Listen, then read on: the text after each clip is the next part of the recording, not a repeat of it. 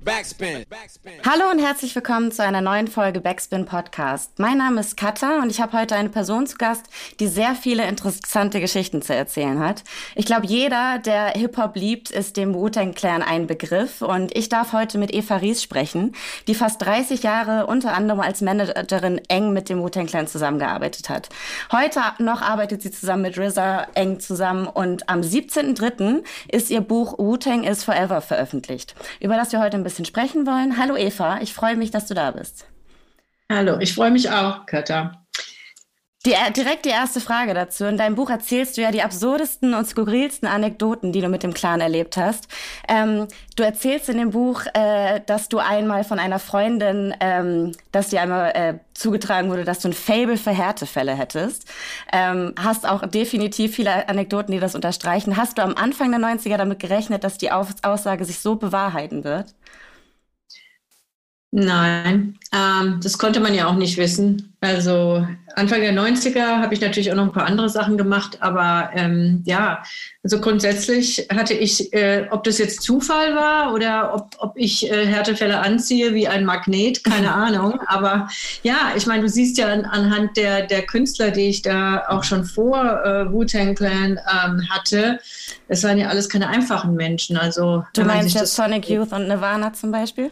Ja, Nirvana und Guns and Roses und da gab es ja auch immer sehr viel Dysfunction in diesen Bands und um diese Bands herum und natürlich auch drogenbedingt und das war einfach vielleicht einfach Zufall. Also und dann war im Grunde genommen der Clan nichts weiter als eine Fortführung dieses Musters irgendwie, wenn man sich das so überlegt. Natürlich kamen die aus einer ganz anderen Ecke, musikalisch und überhaupt und von ihrer Herkunft her, aber es war schon so ähnlich ein bisschen. Ne? Also sagen wir es mal so, ich war jetzt ja nicht völlig, bin ja nicht irgendwie auf diesen Planeten gefallen und war also überhaupt nicht vorbereitet. Ne? Nee, klar, so war es nicht. Ne? Aber es war schon, also was halt die Sache mit Wu-Tang Clan schwieriger gemacht hat als mit allen anderen, war wirklich einfach, dass es so viele waren. Mhm. Ich meine, weißt du, jede normale Rockband besteht aus 4 Personen oder 5 vielleicht, aber dann 9 zu haben und bei denen jeder ein Riesen-Ego hat und jeder machen will, was er eben will und sich durchsetzen möchte und die dann auch noch untereinander Beef haben, nicht nur mit der Außenwelt, sondern auch noch untereinander, intern. Das macht das Ganze natürlich ein bisschen schwieriger. Da gehst du genau gerade auf den nächsten Punkt, an den ich ansprechen wollte. Du erzählst nämlich, dass Rag One einmal zu dir gesagt hat, dass du die Psychologin von Tony Soprano bist, dass das deine Rolle ist, dass du eben die Streits, die untereinander im Clan häufiger passiert sind, dass du die schlichten solltest. Das wolltest du ja eigentlich nicht. Was ich jetzt aber interessant finde, ist, dass du ja später dann einen Master abgeschlossen hast im Consulting und auch eine Ausbildung gemacht hast. Also eigentlich bist du ja doch dann diesen Weg eingeschlagen und also hat dich das so ein bisschen vielleicht inspiriert dann dazu? Genau, es hat mich inspiriert. Die meisten Psychologen oder Counselors machen es ja umgekehrt. Die gehen erstmal in die Theorie und lernen dann quasi Fälle kennen. Ja? Mhm. Bei mir war es umgekehrt. Ich habe zuerst mal die Härtefälle gesehen und habe merkwürdiges Verhalten beobachten können und habe dann anschließend das theoretisch erklären können. Also, bei mir waren das im Prinzip eine einzige Feldstudie, also Case Studies, wie man es so schön nennt. Es war schon, Entschuldigung, ich muss da gerade mal jemand abwürgen. Alles gut.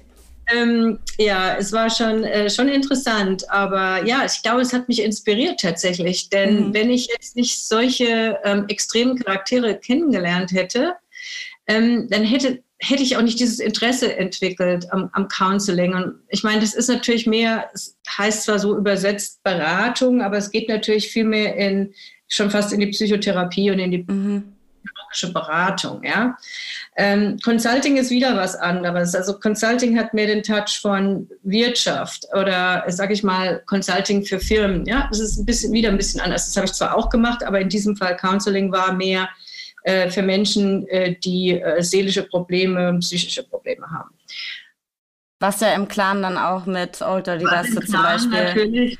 Genau, was im Clan also sehr in vielfacher Form anzutreffen war. Ja? Und insofern hat der Rag One gar nicht Unrecht mit dieser Beobachtung. Ich fand es, auf der einen Seite fand ich das total amüsant, wie er mich mit dieser Psychiaterin von Tony Soprano verglichen hat, aber auf der anderen Seite war dieser Vergleich gar nicht so weit hergeholt. Also ich fand es amüsant, auch ein bisschen schmeichelhaft sogar, aber er hat irgendwo schon den Kern der Wahrheit getroffen. Ja, hat mich auch, also ich fand die Aussage auch sehr amüsant, als ich sie gelesen habe. Ja, du wurdest, genau wie du es gerade gesagt hast, immer wieder gefordert, Initiativen zu ergreifen und bist aus deiner Komfortzone irgendwie rausgegangen, weil du es auch eben musstest. Jetzt zum Beispiel die Anekdote mit den Reisepässen, die du für die Mitglieder anfordern musstest für diese Europatour, oder einfach das hinzukriegen, mehrere, nicht nur eine Person des Clans zu Interviews ranzukriegen sozusagen. Möchtest du da einmal so ein bisschen vielleicht zu der Reisepass-Situation nochmal was erzählen? Ja, also ich meine, die Reisepass-Situation ist vielleicht für viele Deutsche nicht so nachvollziehbar, weil hier ja eigentlich jedes Kleinkind schon einen Reisepass bekommt oder jeder Neugeborene. Das ist in Amerika nicht der Fall. Ja? Also erstens mal, die Amerikaner reisen wesentlich weniger außerhalb des Landes. Und bis vor kurzem war es zumindest so, dass sie eben auch nach, ich glaube, es ist immer noch so, nach Mexiko, nach Puerto Rico, Virgin Islands und so weiter, nur mit ihrer ID-Card gehen können. Da brauchen sie auch keinen Reisepass. Mhm. Und jetzt war das für die Jungs natürlich, weil die auch noch vorbestraft waren und teilweise sogar noch auf Bewährung draußen waren, aus dem Knast, noch schwieriger, weil eigentlich bekommen ja Leute, die eine Bewährungsstrafe noch haben, keinen Reisepass ausgestellt und dürfen ja eigentlich auch das Land nicht verlassen. Ja? So, und ich wollte es aber halt trotzdem probieren, weil ich ja ansonsten gar keine Chance gehabt hätte, die Jungs zur Promo oder zur Tour überhaupt nach Europa zu bringen oder auch später nach Japan. Das war ja genau dieselbe Geschichte. Und deswegen habe ich es halt probiert. Also ich habe mich natürlich beraten lassen von unserem Legal Department, damals bei der Mutterfirma, also bei Bertelsmann Music Group, BMG, die gesagt haben, ja, man kann das, man kann im Grunde alles machen. Und in Amerika ist es, man kann mit Geld halt so ungefähr alles kaufen, auch seine Freiheit. Und aus dem Grund war es dann halt so, dass sie gesagt haben, wir brauchen dafür halt einen spezialisierten Anwalt, der gute Connections hat ins State Department, und dann hat die Sache Erfolg. Und sonst hätte ich ja gar nicht angefangen, also so ein Himmelfahrtskommando da zu starten und irgendwelche Bewerbungen zu machen, wenn ich gewusst hätte, ich kriege die Jungs ja nicht raus. Ne? Nee, also, natürlich, ja. Das war klar schon im Vorhinein, dass das irgendwie klappen wird. Und ich habe da auch teilweise absurde Briefe schreiben müssen. Zum Beispiel bei ODB musste ich ans Parole Board in Harlem schreiben, dass sie ihn doch bitte ihm die Ausnahmegenehmigung erteilen, dass er das Land verlassen darf. Und quasi musste ich auch der Bürger sein, der sagt, ich bringe ihn wieder zurück. Ja. Ja, also nicht, dass er sich da in Deutschland abgesetzt hätte oder in der Schweiz. Ja, so war das halt. Aber man hat es dann geschafft, weil jeder von ihnen hatte ja auch einen Bewährungshelfer. Diese Bewährungshelfer waren alle recht kooperativ. Und dann wurde das halt so durch die Instanzen gereicht und irgendwann mal abgesegnet.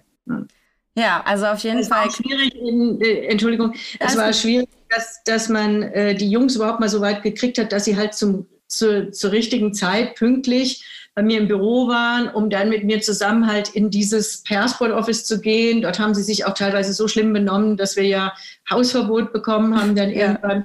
Dann musste ich mit anderen, die da noch übrig waren, ausweichen nach Stamford, Connecticut in einen anderen Bundesstaat, weil man uns in New York ja gar nicht mehr behandeln wollte.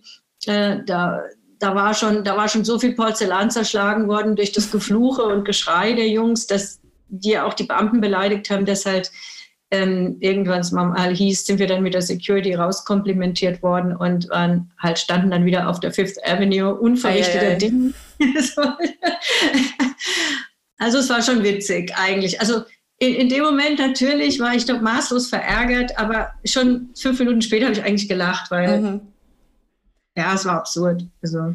Aber es klingt ja so, als wäre es einfach nie langweilig geworden. Und ich glaube, du sagst es selber auch in dem Buch, dass es deswegen die Zusammenarbeit mit dem Clan eben auch genau das Richtige für dich war, weil du immer wieder vor neue Herausforderungen gestellt wurdest. Genau. Für jemand wie mich war es sehr interessant. Ich habe mich auch jeden Tag auf die Arbeit gefreut. Ich bin bereitwillig aufgestanden, bin dahin marschiert in meinem Büro, habe wirklich Spaß gehabt.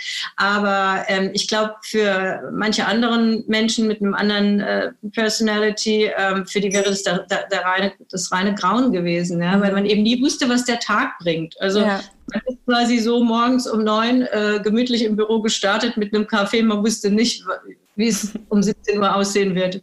Weißt du? Aber das hat für mich so einen gewissen Reiz, weil dann wird es einem nicht langweilig. Ne? Ja. Und, also... Ja, nee. Ich wollte dich nicht unterbrechen. Nee, also ich finde sowas eigentlich sehr motivierend oder zumindest kurzweilig. Und die Jungs haben immer für Entertainment gesorgt. Also das glaube ich auf jeden Fall, genau. Du hast eigentlich eine perfekte Hands-on-Mentality gehabt. Also hast in Situationen, ich glaube, das ist ja auch das Ding, dass du im Endeffekt mit deiner Art und Weise mit solchen Situationen umzugehen, und es hat dann im Endeffekt geklappt, ja auch gezeigt, dass du in der Lage dazu bist, überhaupt was zu regeln, genauso wie mit den Reisepässen. Wenn man vorher gewusst hätte, dass das alles nichts wird, dann hätte man sich ja auch nicht drum gekümmert.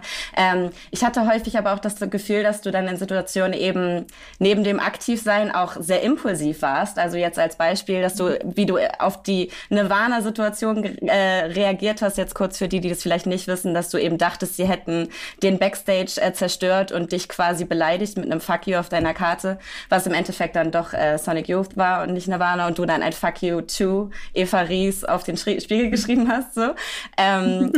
Das ist ja eine impulsive, emotionale Reaktion. Meinst du, dass du deswegen auch, weil die Clanmitglieder ja genauso drauf waren, in einer anderen in einem anderen Ausmaß, aber dass ihr deswegen irgendwie auch gut miteinander funktioniert habt? Du hast total recht, und du hast es sehr gut psychologisch dargestellt. Also es ist genau so, weil wir im Grunde genommen waren wir Seelenverwandte. Also Sinne von, ich war nicht ganz so ausgetickt wie die Jungs, aber ich befand mich schon auf dem Weg dahin. Also sage ich mal so, ich bin auf der einen Seite ein sehr solider Mensch und ein sehr stabiler Mensch, ja, aber auf der anderen Seite, wenn mich etwas ärgert, oder dann spüre ich so richtig die Wut hochkommen, ja, und dann mache ich Sachen, die vielleicht andere nicht machen würden, aber ich bin damit eigentlich immer gut gefahren, weil wenn man so reagiert, dann wird man zumindest ernst genommen, und dann verschafft man sich so ein bisschen eine Art Respekt. Ja? Wenn ich jetzt da gesessen hätte und das toleriert hätte, ohne jeglichen Widerspruch oder einfach gesagt, ist halt so, ach Gott, und da hat jetzt einer Fuck you geschrieben, ja gut. Also ich glaube, dass... auch da hat man ja gesehen, auf einmal hat Kurt Cobain von mir gesprochen. Ja? Hätte ich jetzt da gar nichts gemacht, dann wüsste der heute noch nicht, wer ich bin. Also, also ich glaube, und genauso war es eben auch zum Beispiel bei meinem Chef Steve Rifkin von Loud Records. Es war genauso ein Spinner. Also im Grunde genommen, der Steve Rifkin war ein extremer Choleriker, ja, und auch jemand, der total aufbrausend war, auch jemand, der so richtig solche Wutanfälle gekriegt hat, der auch sehr schlecht sein Temperament zügeln konnte, aber auch mit dem, obwohl sehr, sehr viele Menschen Angst vor ihm hatten, habe ich mich gut verstanden. Er hat auch nicht ein einziges Mal in der ganzen Zusammenarbeit probiert, mich irgendwie also entweder bloßzustellen, zu unterdrücken oder irgendwie mir blöd zu kommen. Nein, im Gegenteil, er war immer äußerst respektvoll. Und er hat ein oder zweimal bei mir die Türen geknallt im Büro, also einfach so aus dem Wutanfall. Ich habe dasselbe dann bei ihm gemacht, in seinem Büro. Und dann waren wir wieder quitt. Und das ist tatsächlich das, was auch beim Clan so war. Wenn es dann so die Fetzen geflogen sind, und so ein epischer Streit, sage ich mal, oder so eine hitzige Diskussion mit Schreien und so weiter ausbrach, hinterher waren dann alle doch wieder so einigermaßen beruhigt. Und das ist genau das, was der Papa Wu genannt hat, let off steam. Ja? Also den Dampf rauslassen. Man muss ab und zu mal den Dampf rauslassen, ja, damit sich die Wogen eben wieder glätten und dass die Luft bereinigt wird. Wenn man in sich hinein etwas hineinfrisst und eben sich nicht traut zu sagen, dann wird es viel, viel schlimmer. Das Kleinste, was du dann bekommst, sind Magengeschwüre. Also ich bin auch ein Fan von rauslassen oder zumindest darüber reden oder einfach mal äußern, dass irgendwas nicht gut gelaufen ist oder dass man sich schlecht behandelt fühlte oder wie auch immer. Ja? Aber dieses in sich reinfressen, nichts sagen, kuschen, bringt meistens nichts. Sehe ich genauso. Und es ist ja auch so, dass du trotzdem an Prinzipien, die du hattest, festgehalten hast. Ne? Ja. Also wenn man jetzt über die kriminelle Mentalität, die nun mal einfach bei glaube ich, allen, aber bei anderen eben auch ausgeprägter vorhanden war, dass du damit nichts anfangen konntest und dann eben auch Ansagen gemacht hast. Also jetzt als Beispiel, dass Kleinigkeiten aus dem Hotel geklaut wurden oder diese vielen Geschichten, die im Buch zu finden sind, zu den horrenden Telefonkosten nach in die USA, dass du da eben auch deine Frau gestanden hast und gesagt hast, nee, so geht das hier nicht weiter. Und das ja anscheinend für Respekt gesorgt hat. Also ja, also ich hätte natürlich auch den Weg des kleinsten Widerstandes gehen können und sagen, okay, ist mir egal, ob der Ghost jetzt von einem Italiener 2 Flaschen Dom Pérignon stiehlt und sie unter seiner Downjacke versteckt. War mir aber nicht egal, weil irgendwie, ich habe mich da fast mitschuldig gesehen. Ja, ich habe halt immer zu ihm gesagt, wenn du mit mir zusammen bist, wird nicht gestohlen. Du kannst es mit deinen Freunden machen, du kannst es mit deiner Familie machen, ist mir wurscht, aber nicht, wenn ich dabei bin. Ja, und oder wenn das hier unter meiner Führung irgendwie läuft, dann werden nicht solche Sachen gestohlen. Auch wenn der Italiener vielleicht blöd war oder sonst was. Trotzdem, man macht das nicht, man bringt die Flaschen wieder zurück. Und das hat er dann ja nach langem Hin und Her auch gemacht. Da musste ich mir die größten Schimpftiraden anhören, aber das ist egal. Am Schluss interessiert mich das Resultat. Und er hat dann tatsächlich diese Flaschen, weil er gemerkt hat, dass er nicht weiterkommt, zurückgebracht, was natürlich total peinlich war. Und er musste quasi vor den Italienern zugeben, dass er gestohlen hatte. Ob er sich da entschuldigt hat, weiß ich nicht. Ich war nicht dabei, aber er hat sie zumindest zurückgebracht. Und dann durfte er auch wieder in den Bus einsteigen. Aber das sind einfach so Sachen, das ist wie Kindererziehung ein bisschen, weißt du? Weil, wie willst du... Also ich habe einfach so gesagt, hey, ihr könnt eigentlich, wenn ich davon nichts weiß, tun und lassen, was ihr wollt. Nur wenn wir hier zusammen auf Natur sind, dann bitte nicht so eklatante Dinge machen. Ja, das ja, absolut verständlich. Es ist ja auch so, dass eben die anderen Mitglieder, die dann auch zum Teil ja mitgefahren sind, um unterstützend irgendwie auf der Tour zu sein oder so, dann eben nichts gesagt haben oder klein beigegeben haben. Und im Endeffekt hast du dich ja sogar durchgesetzt als Managerin und hast über diese Geschichte, dass das eben...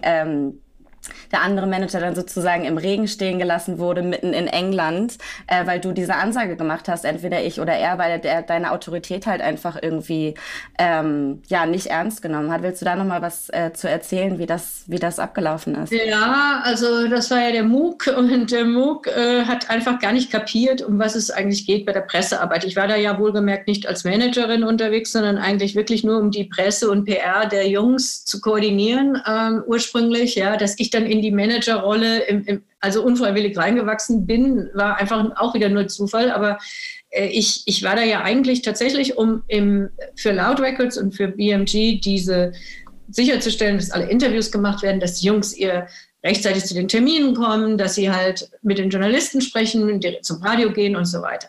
So, und dann hat der Muck halt beim Nottingham Hill Carnival, da war die Tim Westwood Stage, da waren wir damals und in London. Und da kam ein Team, eine Filmcrew der BBC, um zu filmen.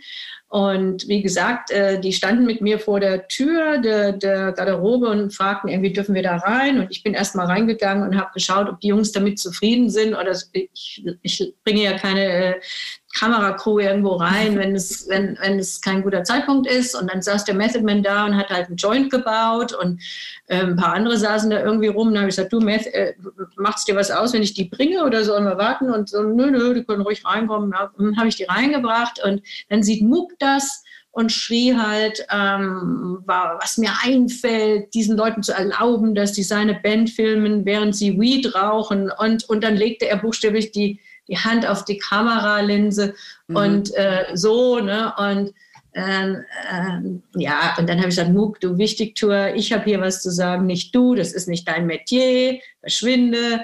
Und dann ging es hier noch und her und naja, und dann Ende des Liedes war halt, dass ich dann gesagt habe, also ihr müsst euch jetzt wirklich entscheiden, entweder der geht und dann mache ich weiter oder ich fliege morgen nach Hause, weil ich weiß nicht, was ich hier machen soll. Also wenn sogar die BBC behindert wird beim Drehen, dann gibt es für mich ehrlich gesagt kein Daseinszweck hier, ja, weil das ist irgendwie albern.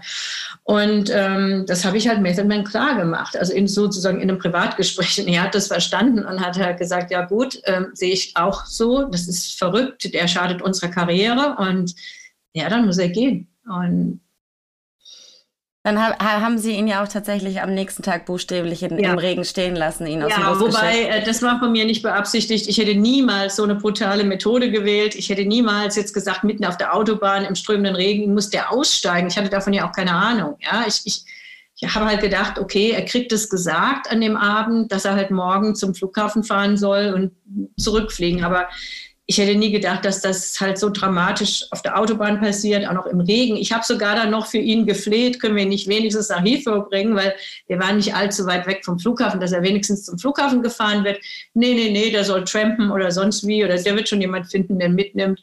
Oh und die sind zusammen aufgewachsen. Also Mook war immer Family. Mook war ein Onkel, ein Freund, also seit Kindertagen. Und den haben sie dann einfach stehen lassen. Also ja, aber auf jeden Fall, was heißt ein Kompliment in deine Richtung, aber auf jeden Fall eine Ansage, dass du eben dann die Position eingenommen hast und dann eben auch dafür zuständig warst. Also du hast jetzt gerade schon Thema Familie angesprochen, also es wurde ja auch mehrfach dir erzählt von eben den Mitgliedern, dass du quasi Familie bist oder wie Familie bist. Hast aber deswegen, weil ihr eben so nah aneinander wart, auch ganz viel Rassismus, Diskriminierung und eben die schlimmen Viertel, in denen die ja auch alle aufgewachsen sind, hautnah miterlebt. War das für dich so der einzige Weg, sozusagen daran zu gehen, damit du auch die Mentalität von eben den Mitgliedern nachvollziehen kannst? Also es ist natürlich, du erzählst von dieser Viva-Doku, wo dann ja auch tatsächlich Schüsse gefallen sind und die Polizei eben Racial Profiling betrieben hat und du das eben hautnah miterlebt hast. Danach versteht man natürlich die Texte vielleicht auch ein bisschen besser und versteht, wie das Miteinander sozusagen in dieser Band war. Und das war auch dein einziger Weg, so wie du das, also anders hättest du es quasi auch nicht gemacht. Ich glaube nicht. Oder? Ich meine, wie hätte ich mich sonst da rein leben können? Also ich glaube, das war der richtige Weg und das war auch der Weg, der mir am natürlichsten erscheint, weil ich habe das ja schon mal gesagt, also viele in meiner Position hätten jetzt die Jungs jedes Mal nach Manhattan bestellt und gesagt, kommt einfach zu mir ins Bertelsmann-Gebäude im schönen 35. Stock in meinem Büro und mit Blick auf die Stadt. Und da können wir unsere schönen Interviews in steriler Atmosphäre absolvieren. Aber auf der anderen Seite dachte ich halt auch immer, an die Medienvertreter, an die Journalisten, die wollen ja auch mal eine andere Story haben, als immer nur in irgendeinem Konferenzraum in irgendeinem langweiligen Label zu sitzen und wo es alles gleich aussieht. Das ist so eine generic Sache. Und ich wollte ihnen einfach ein bisschen was anderes bieten. Ja? Und also für mich waren es zwei Sachen. Erstens mal die Jungs. Es ist viel einfacher, zu den Jungs zu kommen, als die Jungs zu mir zu holen, klar, ne, weil es so viele sind und weil sie dann nie rechtzeitig da sind. Und zweitens, die Journalisten kriegen da natürlich etwas mehr Lokalatmosphäre, ja. Und das waren so für mich. Und außerdem hat es mir die Gelegenheit gegeben, teilweise die Familien kennenzulernen oder bekannte Freunde, also mit der Zeit war ich dort auch bekannt wie ein bunter Hund, ja, weil ich da halt einfach nicht hingehörte und es war vollkommen klar, dass ich da, also sage ich mal, Gast bin oder so. Und und immer wenn ich da mit anderen weißen Personen mit Mikrofonen oder sonst was rumgelaufen bin, wussten die, aha, das sind wieder die Europäer wahrscheinlich, die irgendwas filmen wollen. Das war so, nach einer Weile war das dann auch schon fast auch von der Umgebung des Clans verstanden, was wir da tun. Ja? Du hast ja auch im Buch erzählt, dass du sozusagen, also dass es eine beidseitige Gatekeeping Verbindung zwischen euch gab, weil dir irgendwie erzählt wurde von anderen weißen Leuten aus der Branche, wie besonders deine Stellung eigentlich ist, weil eben sozusagen der Wu-Tang Clan auf dich hört oder du zu Situationen hinzugerufen wirst, weil du einfach diejenige bist, die das managt und die das regelt, und auf der anderen Seite, dass der Clan dir halt auch vertraut hat, dass du nur Interviews oder Shootings oder sowas organisierst, die eben auch passend sind und nicht irgendwie ausgenutzt werden oder so weiter. Genau. War dir das von Anfang an klar, dass deine Stellung so besonders war, oder kam das erst über die Zeit? Nee, das kam erst mit der Zeit, weil sie mussten ja auch erstmal, also die Band musste ja auch erstmal Vertrauen zu mir fassen. Ich meine, man kann ja nicht voraussetzen, also die haben mich ja auch erstmal beschnuppert, ja, das heißt, die waren ja am Anfang extrem ja, ich sage jetzt nicht uninteressiert, aber sie waren am Anfang schon sehr in sich gekehrt und haben sich ja gar nicht geöffnet. Also das hat ja ein paar Wochen gedauert. Ja, das war ja nun nicht so, dass die sofort Hurra geschrien haben, jetzt ist die Eva da und wie schön, sondern im Gegenteil. Also ich war da ja erst einmal ein Eindringling, ein Neuling und so Leute wie ODB, der ja extrem paranoid war. Es sind ja grundsätzlich alle paranoid und jeder ist ein Verschwörungstheoretiker. Und man muss sich das halt so vorstellen, dass ODB dann halt auch so manchmal so als so halb spaßhaft, aber auch immer mit so ein bisschen Ernst dabei, dann immer gesagt hat, passt auf, Leute, was ihr da alles erzählt oder nicht erzählt.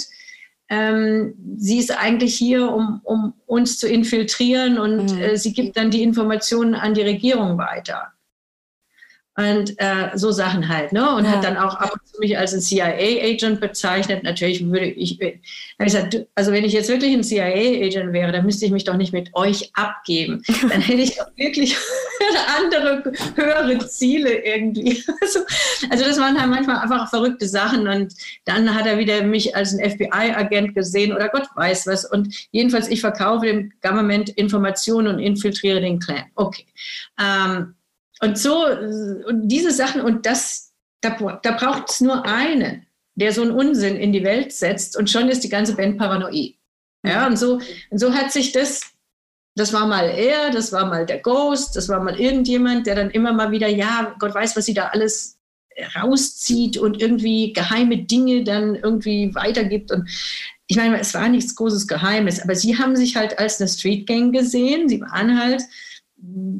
Und mit Sicherheit haben sie eben auch einige illegale Geschäfte getrieben und hatten wahrscheinlich ein bisschen Angst am Anfang, dass ich da etwas mitkriege und vielleicht irgendwie diese Informationen für etwas benutze. Also das kann ich mir nur so vorstellen. Sie waren sehr, sehr vorsichtig am Anfang, ja. Und dann hat sich das halt immer mehr aufgelockert und dann irgendwann hat selbst Dirty natürlich gesagt, klar, du bist Familie. Und Dirty war auch der Erste, der gesagt hat, mit dem hatte ich ja dann ein besonders gutes Verhältnis sogar, obwohl er der war, der mich am Anfang ganz, ganz vorsichtig beäugt hat.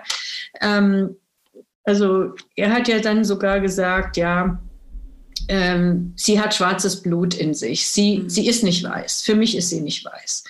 Und also ich habe immer gesagt, ich kann nicht mit dir zu irgendwelchen Meetings der Nation of Islam, weil er hat mich eingeladen, teilweise sogar zu Meetings der Five Percenters. Und ich habe gesagt, also ich bin so ungefähr das Feindbild der Five Percenters, weil ich bin weiß und ich bin the White Devil. Und ich hab ja extra noch ein bisschen provoziert, indem ich gesagt habe, ich bin the White Devil with the Blue Eyes. Wie kann ich denn da zu diesen Meetings gehen? Die lynchen mich doch. Und dann sagte Dirty, nee, das ist doch für jedermann sichtbar, dass du schwarz bist. Ich sage, nee, eben nicht für jedermann, für dich vielleicht, für dich, aber nicht für irgendwelche Schwarzen in Harlem, die mich nicht kennen. Ja, so und also da siehst du, wie weit das dann schon so abgedriftet war, dass wirklich in seiner Vorstellung, er hat gar nicht mehr die Farbe gesehen. Er hat auch gesagt, ich sehe keine Farbe bei dir, ist mir egal, ja. So, und ich glaube, aber wie gesagt, es hat ja halt seine Zeit gedauert.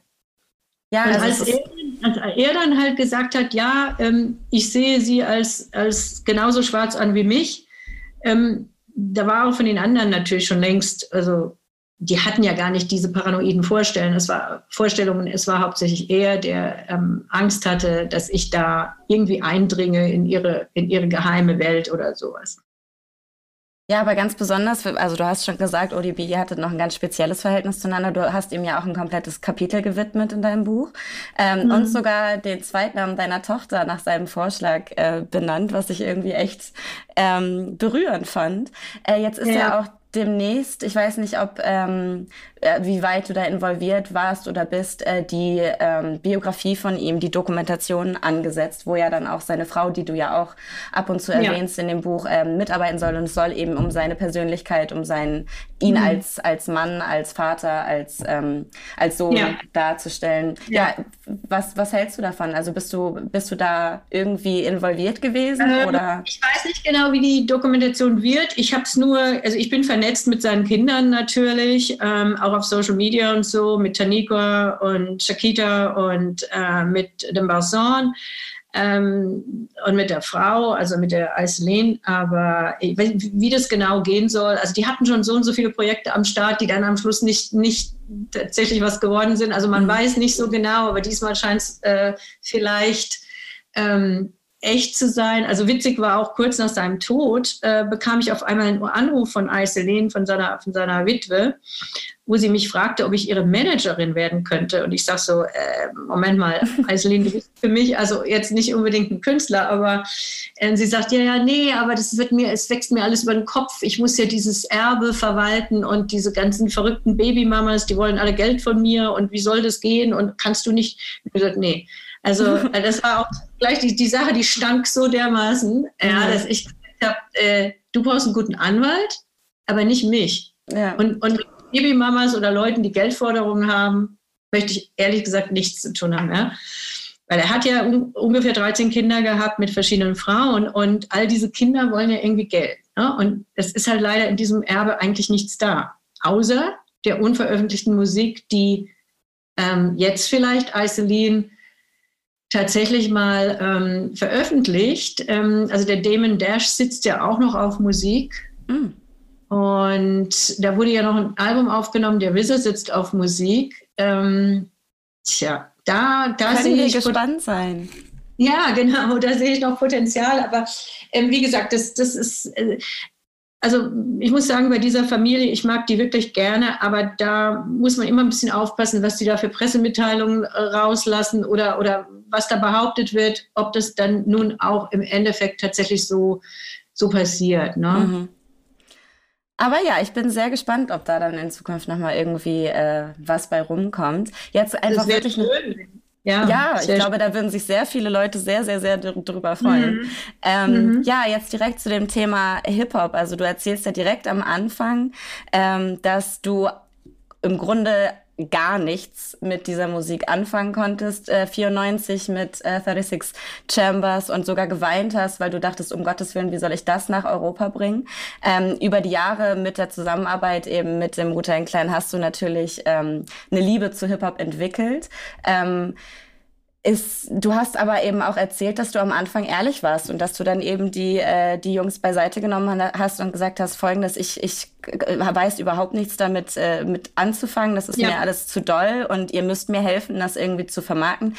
War das es war wahrscheinlich sehr wichtig, dieses Eingeständnis zu machen, damit du eben nicht, ich sag jetzt mal, fake wirkst und so tust, als hättest du Ahnung und im Endeffekt überhaupt nichts dabei rüberbringen kannst.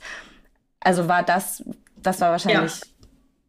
Ja, also ich sage das immer wieder, niemand versteht Fake oder Bluffen besser als diese Streetgangs oder jemand, der einfach von so einem Background kommt, weil sie ja auch ewig selber überleben mussten auf der Straße und x-mal selbst über den Tisch gezogen wurden und jeder Drogendeal hat das Potenzial, dass er tödlich ausgeht oder dass jemand über den Tisch gezogen wird und so weiter.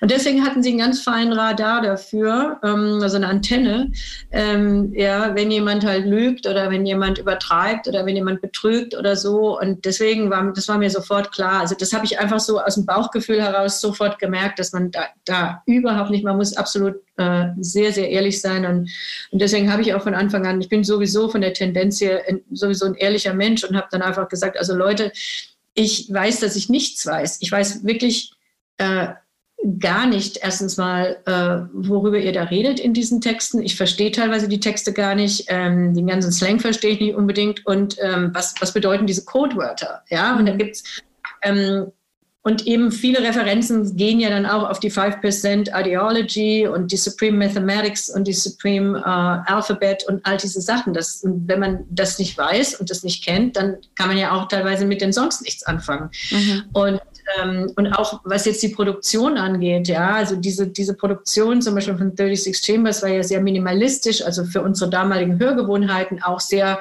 abstrakt eigentlich, ne? Und daher für mich schwierig, mir vorzustellen, wer das nun kaufen sollte damals. Und da habe ich auch zu RZA gesagt, erklär mir mal, wie eigentlich so ein Beat gemacht wird und überhaupt die Musik da gemacht wird und so. Und ich hatte ja bisher nur mit Gitarrenbands zu tun. Ich hatte ja keine Ahnung, wie einer da auf so einer Samplemaschine irgendwas zusammenschustert. Und Ja, und dann hat er mich halt ins Studio mitgenommen und auch wirklich eingeladen und gesagt, kannst jeden Abend kommen und neben mir sitzen und ich zeig dir, wie man das macht. Ja? Und da saß ich auch oft tatsächlich, als Method Man sein erstes Album für Def Jam gemacht hat, Tikal, und saß dann mit ihm im Chungkings Studio, mit beiden, also Method Man, und habe dann auch gesehen, wie der zum Beispiel Texte schreibt, wie dann noch andere Leute dazukommen und wie oft er halt die Vocals gemacht hat und was es ihm für Anweisungen gibt und so, also man war dann mittendrin sozusagen dabei, ja. Mhm.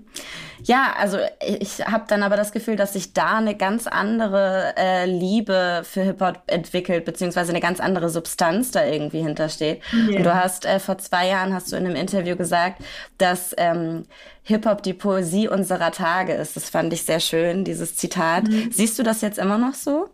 Also ja. Ich frage mich nämlich, ob du jetzt sozusagen, du erzählst in dem Buch, wie zum Beispiel dein Mann einmal zusammen mit ODB zusammengearbeitet oder ihn aufhalten sollte sozusagen, dass ein Interview zustande kommt und ihr kommt rein, auf einmal läuft da eben Metal oder Rock was, ich weiß es gar nicht mehr genau. Das ist ja auf jeden Fall die Musik, zu der du dich von Anfang an schon hingezogen gefühlt hast, aber würdest du jetzt, kann man sich dich vorstellen, wie du jetzt zu Hause sitzt und sozusagen Hip-Hop pumpst oder wie kann man sich das vorstellen? Ja, also ich bin natürlich jetzt wesentlich mehr involviert in Hip-Hop und höre auch natürlich Hip-Hop, klar. Ich verstehe das Ganze natürlich viel, viel besser. Trotzdem höre ich auch gerne immer noch Rock. Also das ist nicht so, dass ich da jetzt irgendwie umgeschwenkt bin auf eine andere, sag ich mal, völlig auf eine andere Richtung. Ich interessiere mich für beides und von daher, also ich muss auch ehrlich sagen, der Clan selbst, also gerade ODB war extrem auch sehr open-minded. Also sie haben dann auch sich für Rocksongs interessiert oder für alles Mögliche. Ne? Also ich meine, Dirty war ein großer Beatles-Fan. Der konnte jeden Song der Beatles, kannte die Lyrics zu allem, hat die teilweise gesungen im Tourbus. Method Man und ich, wir haben teilweise Sachen gemacht. Also gut, das darf man vielleicht gar nicht so laut sagen, aber wir haben, um die anderen zur Verzweiflung zu bringen, immer im Bus ganz laut gesungen. Das heißt, wir haben uns, also er hat sich das Bordmikro geschnappt und wir haben dann Bon Jovi-Hits gesungen. Das darf man niemand erzählen, aber es war schon wichtig. Und ich habe dann so die Haarbürste oder wir haben gemeinsam halt in das blöde Mikro gesungen und die anderen alle nur haben sich die Ohren zugehalten, die saßen so da, aufhört und so, sorry, aussteigen. Und so. Also jedenfalls, wir haben also ganz schön Blödsinn auch gemacht. Ne? Aber ja, also ich bin grundsätzlich Musikfan, also es gibt wenige Dinge, die ich nicht mag. Ne? Also klar. Aber grundsätzlich, was ich nicht mag an Hip-Hop oder an dem heutigen Hip-Hop, ist so dieses Autotune-Zeugs und dieses Party-Hip-Hop. Also ich mag schon diesen East Coast, sowas wie Nas und Wu-Tang und so weiter. Ja, da kann ich echt mehr mit anfangen. Also es gibt Sachen, oder was mich auch nie interessiert hat, waren die Sachen aus dem Süden wie 36 Mafia oder Little Flip, obwohl ich mit Little Flip gearbeitet habe, ja, aus Houston. Ist schwierig. Also das sind halt andere Sachen, ja. Und ich habe da schon meine Favoriten, ja. Ja, das ist ja auch ganz normal, aber ich denke halt einfach, dass man, wenn man so einen besonderen, intensiven Einstieg einfach in dieses, das ist ja auch fast ein Lebensgefühl schon irgendwie Hip-Hop, auch wenn es jetzt nicht für viele nicht so verständlich ist, wie das jetzt in den Ghettos in Amerika aussieht, aber auf jeden Fall, dass einfach so, ja, gesellschaftliche Probleme auch angesprochen werden und sowas, das ist ja für viele auch einfach sehr wichtig ja. Und ich glaube, das war für dich da der intensivste, aber vielleicht auch beste Einstieg in die ganze in den ganzen Kosmos. Ja, das ist jetzt eigentlich auch schon meine letzte Frage. Und zwar interessiert mich das, wie deine Familie das eigentlich so aufgenommen hat, beziehungsweise darauf reagiert hat, mittendrin in der Zeit, als du eben mit dem Wu-Tang Clan unterwegs warst und gearbeitet hast. Was war da so die Resonanz? Haben die gesagt, um Gottes Willen, hör bloß auf? Oder waren die ganz neugierig auf die Geschichte? Meinst du jetzt mein Mann oder meinst du meine Eltern oder meine Tochter? Allgemein das persönliche Umfeld, die sozusagen mitbekommen haben, was du dafür also ich glaube, meine Eltern, die wussten, für die war das alles so ein bisschen abenteuerlich, sprich undurchsichtig, ja.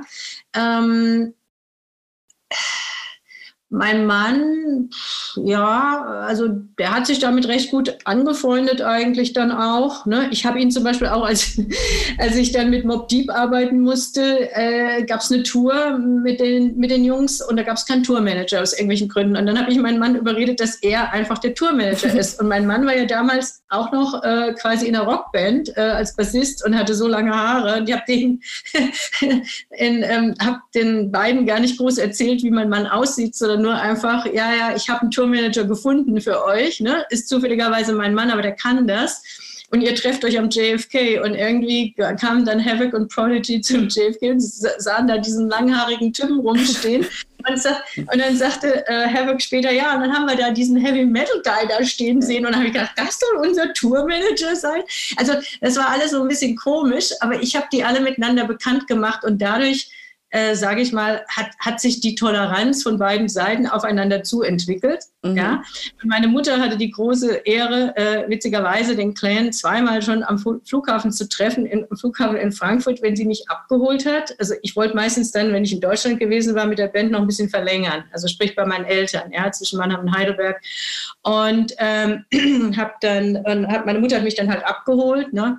Und wie gesagt, der Clan wollte sich natürlich bei ihr vorstellen, das erste Mal. Und das war also auch wieder so typisch wie aus dem Bilderbuch. Also Dirty als erster natürlich raste auf meine Mutter los, als ich gesagt habe, oh, da hinten ist meine Mutter.